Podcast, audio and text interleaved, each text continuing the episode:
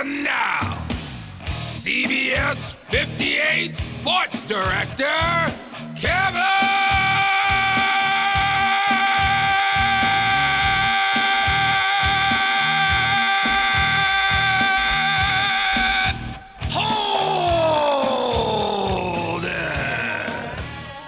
Now, Kevin, maybe the uh, Milwaukee Bucks need your intro to get fired up to play defense because clearly their coach wasn't getting it done.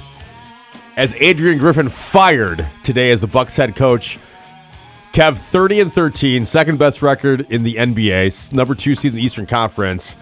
Yet it felt like among fans and those that covered the team, something didn't feel or look right, and they make this move. How surprised are you though that they fired the coach today?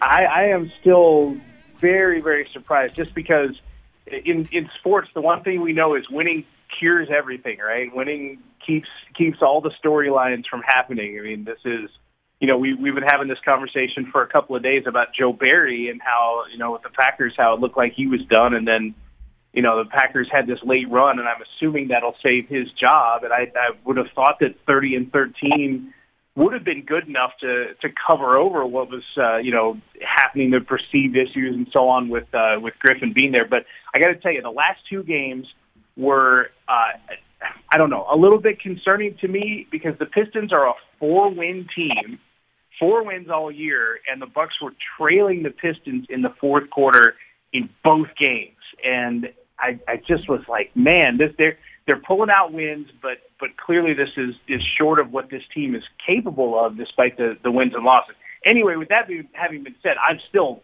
very surprised that this happened mid-season. It's a it's a clear commitment that the Bucks want to win the entire thing and they want to do it right now. So it's but yeah, still a shock.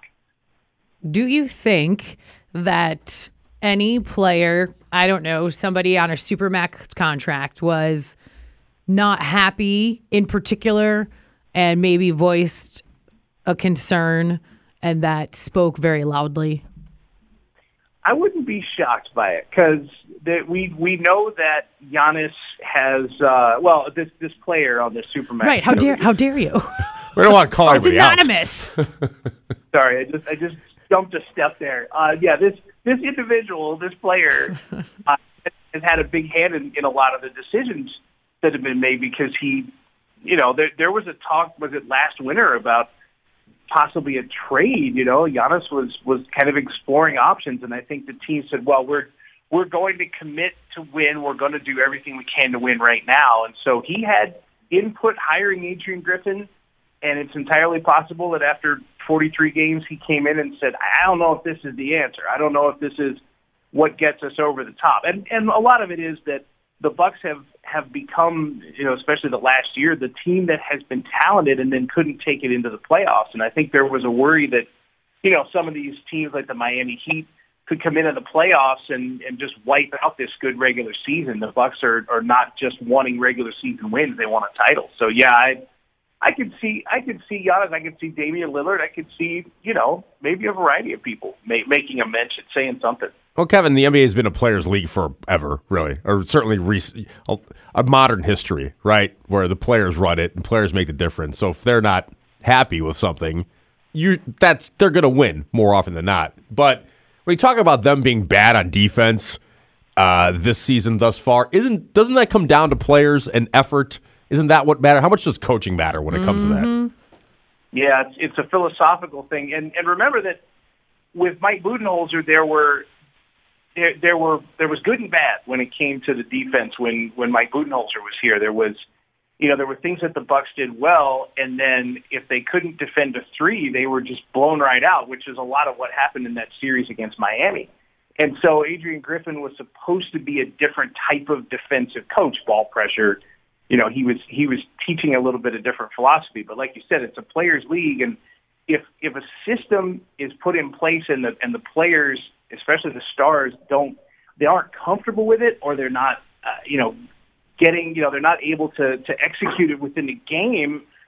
Yeah, then it becomes a an issue. Um, so yeah, you're you're 100 percent right that that there's you know the coach provides a system, the players have to do their best to succeed in it, and that's that's why it's still uh, it's just a, a, a shock, a surprise. I don't know if you remember this, but before the season started, Terry Stotts was on the staff. He's, you know, Damian Lillard's guy. He came over from Portland. Right. right. And then he didn't even make it to the opener. There was some kind of argument or fight or something, and Terry Stotts walked away before the season started.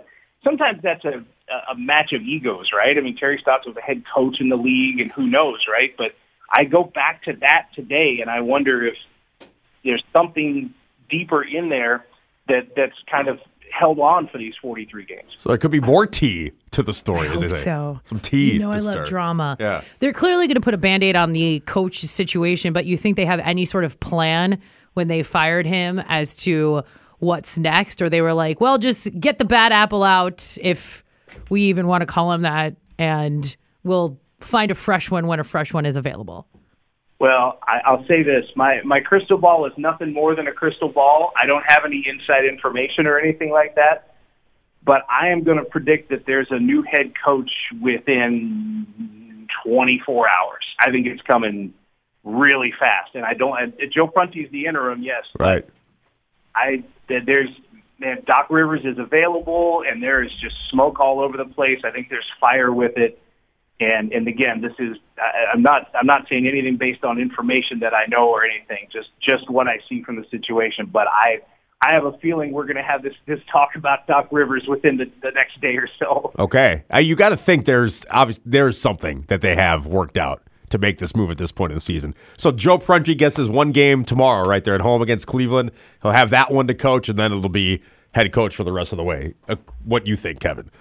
Yeah, that sounds right. And and Joe Prunty, you know, he's perfect for this this moment because Prunty's been an interim head coach before.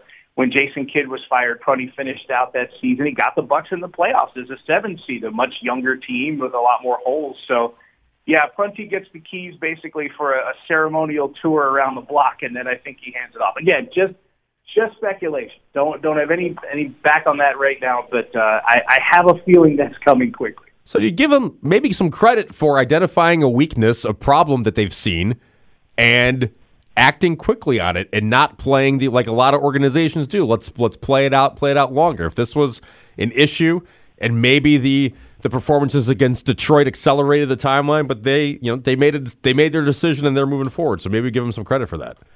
I agree. You know, the thing about it is the the Bucks have said, you know, they're committed to winning a championship. They went out and got Damian Lillard to win a championship. Where they're at this point, they're not interested in, you know, second round exits in the playoffs. They they want to be the best in the NBA, and and if they thought that Griffin wasn't the guy to get them there, then credit to them because you know through the years in sports, you see plenty of teams.